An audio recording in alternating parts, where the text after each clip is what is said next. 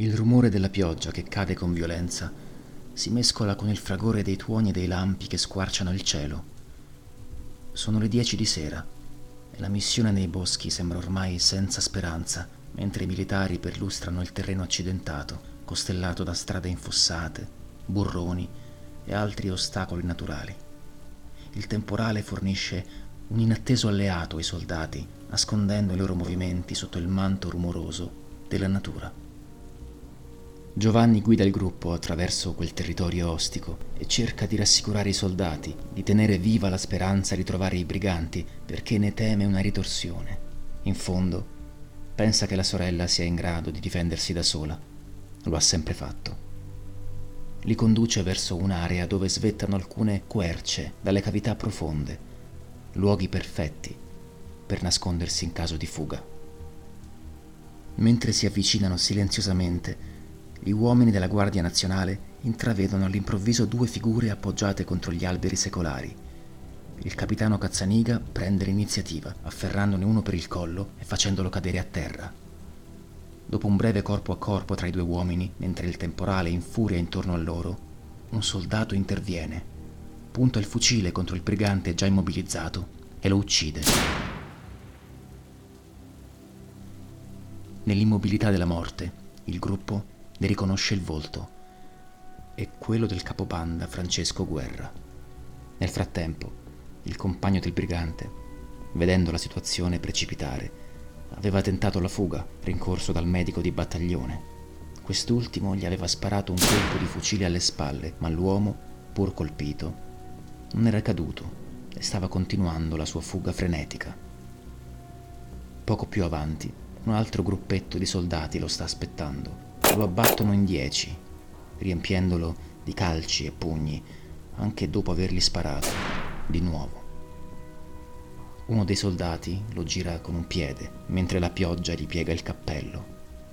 È una donna. Hanno ucciso anche Michelina De Cesare, compagna del guerra.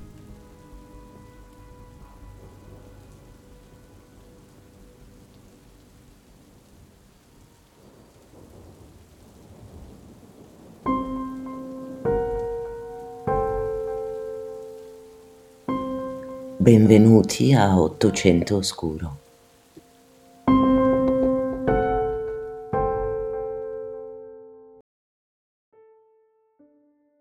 Il 1861 segna per l'Italia un punto di svolta. La monarchia sabauda invade il regno delle due Sicilie e unifica il paese. Quando diventa chiaro che Francesco II di Borbone non tornerà più sul trono di Napoli, coloro che hanno combattuto fino a quel momento, credendosi militari clandestini, diventano briganti e vengono relegati ai margini della società, braccati dalle truppe dell'esercito di Stato. Questo evento, all'apparenza così solenne, aveva un lato oscuro che non tardò a emergere. La nuova politica, le leggi si integravano molto lentamente, ma nelle vite di nuovi cittadini italiani la realtà era molto diversa. Da nord a sud il paese era attraversato da innumerevoli differenze, ognuna delle quali contribuiva a accentuare le distanze anziché ridurle. Dal punto di vista sociale e culturale c'era una frattura difficilmente colmabile a suon di leggi. Le divisioni persistevano e la nazione si trovò in una nuova era di conflitti interni, clandestinità e brigantaggio i briganti post-unitari spesso non erano semplici radri o banditi. Le loro motivazioni erano economiche ma anche patriottiche, sentendosi oppressi dal neonato governo centrale. Tra i briganti più noti c'erano anche molte donne e una di loro è protagonista della storia di oggi. Il suo nome era Michelina De Cesare.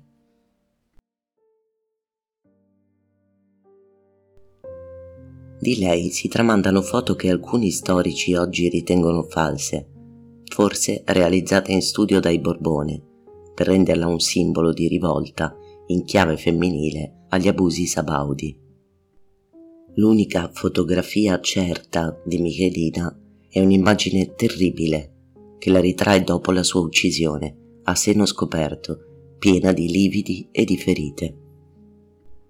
Di lei scrive Monica Mazzitelli, autrice che ha dedicato a Michelina un libro edito dallo russo editore di Morire libera. La parabola di questa donna, simbolo della rivolta dei briganti contro la monarchia sabauda, diventa anche un canto alle gesta di una ribelle verso la società maschilista e patriarcale. I briganti, che diversamente dai banditi non si consideravano ladri, ma, come dicevo poco fa, difensori dei beni e delle terre di cui si sentivano defraudati da questi stranieri conquistatori, furono fin da subito visti come un pericolo dal governo italiano, che aveva compreso come fosse facile una loro strumentalizzazione da parte dei Borbone e in misura più blanda ma non meno pericolosa dallo Stato Pontificio, che peraltro venne a sua volta annesso meno di dieci anni dopo. Per combattere questa resistenza all'unificazione vennero attuate misure di repressione eccezionali, di cui un esempio la legge Pica del 63, con la quale fu imposto lo stato d'assedio, annullando le garanzie costituzionali e trasferendo il potere ai tribunali militari. Tanti uomini erano fuggiti sui monti e non poche donne li appoggiarono restando al paese per portare viveri o notizie alla bisogna oppure per nascondere e curare feriti, ma altre donne, si parla di alcune centinaia, scelsero di partecipare attivamente alla lotta armata. Tra di loro, appunto, c'è Michelina. Il giorno dell'unificazione lei aveva vent'anni. Era nata a Caspoli, una poverissima frazione di Mignano Montelungo, in provincia di Caserta, il 28 ottobre del 1841 Ebbe un'infanzia probabilmente disagiata. I suoi genitori, Domenico Antonio di Cesare e Giuseppa Diodati, erano braccianti e vivevano in condizioni di povertà estrema. Nella sua gioventù si conosce poco altro se escludiamo la testimonianza che rese il sindaco di Mignano alle autorità militari. Lui la descrisse come ribelle, indicandola come dedita fin da piccola, insieme al fratello Giovanni, a piccoli furti abigeati. Suppongo che tale testimonianza possa non essere veritiera, bensì probabilmente un modo per togliersi di torno un fastidio, ovvero le domande da parte del governo. In ogni caso, lo stesso anno dell'Unità d'Italia, Michelina si era sposata con tal Rocco Tanga, però era rimasta vedova dopo solo un anno una manciata di mesi dopo, nel 62, incontrò Francesco Guerra, più grande di lei, che ai tempi era capo di una banda che imperversava nella terra del lavoro, come allora veniva chiamato il territorio che comprendeva ampie zone dell'attuale Lazio meridionale, della Campania e del Molise. Guerra era un ex soldato borbonico, disertore verso l'esercito italiano. Si era unito alla banda di Rafaniello, fino a diventarne capo nel 1861 alla morte di quest'ultimo. Michelina l'anno successivo ne divenne la compagna e lo raggiunse in clandestinità, come rivelò durante un interrogatorio un altro noto brigante, Ercolino Rasti.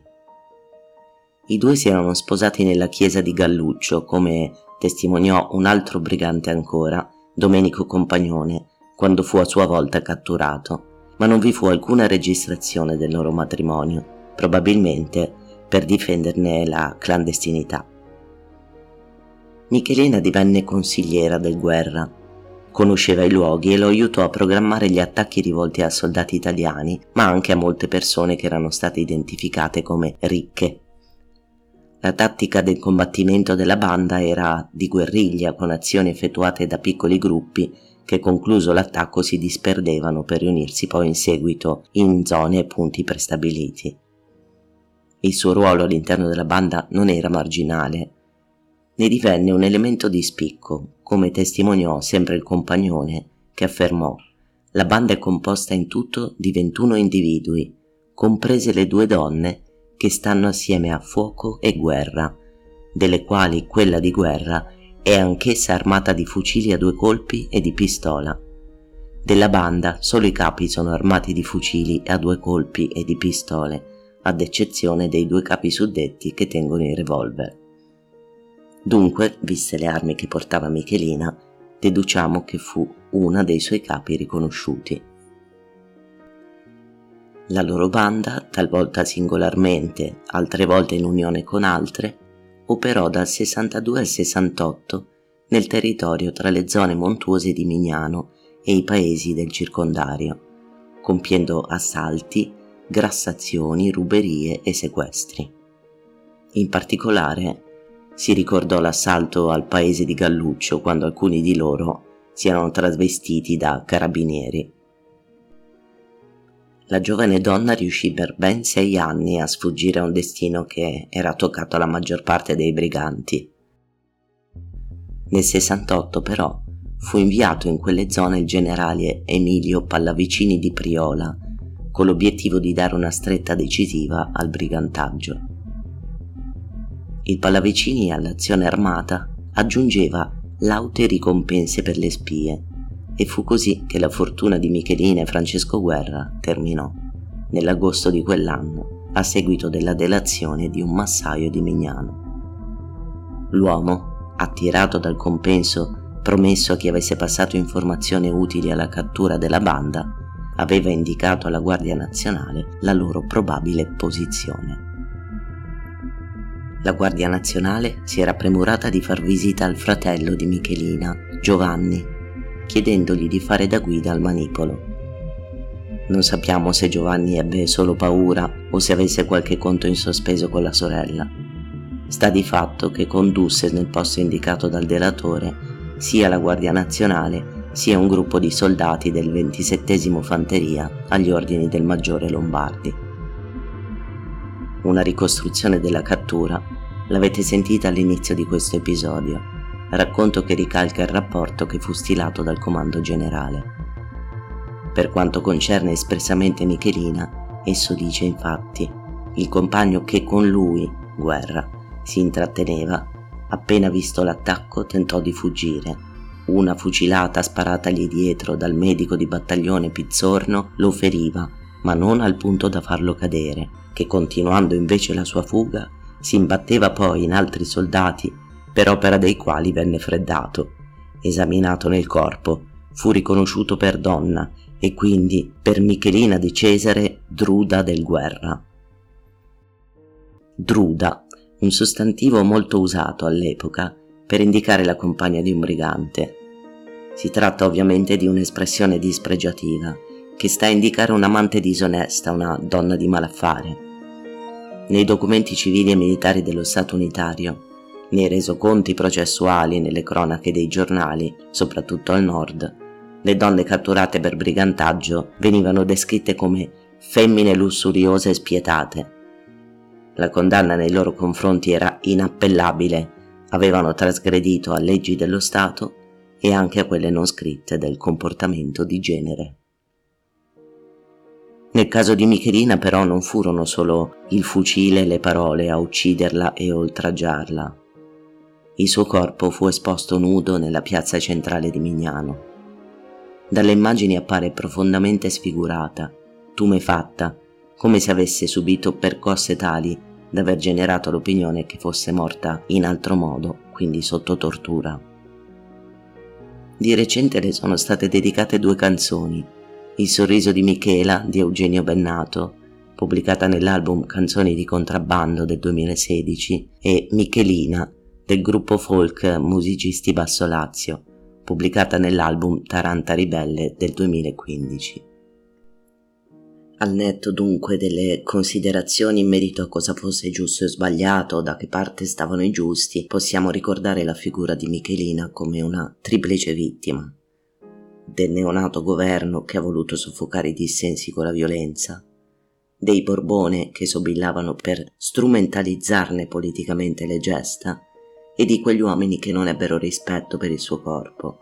Peraltro pare lei fosse incinta al momento della sua uccisione triplice vittima, anche simbolo di coraggio, perché scelse fino all'ultimo come viversi la sua libertà anche a costo della vita.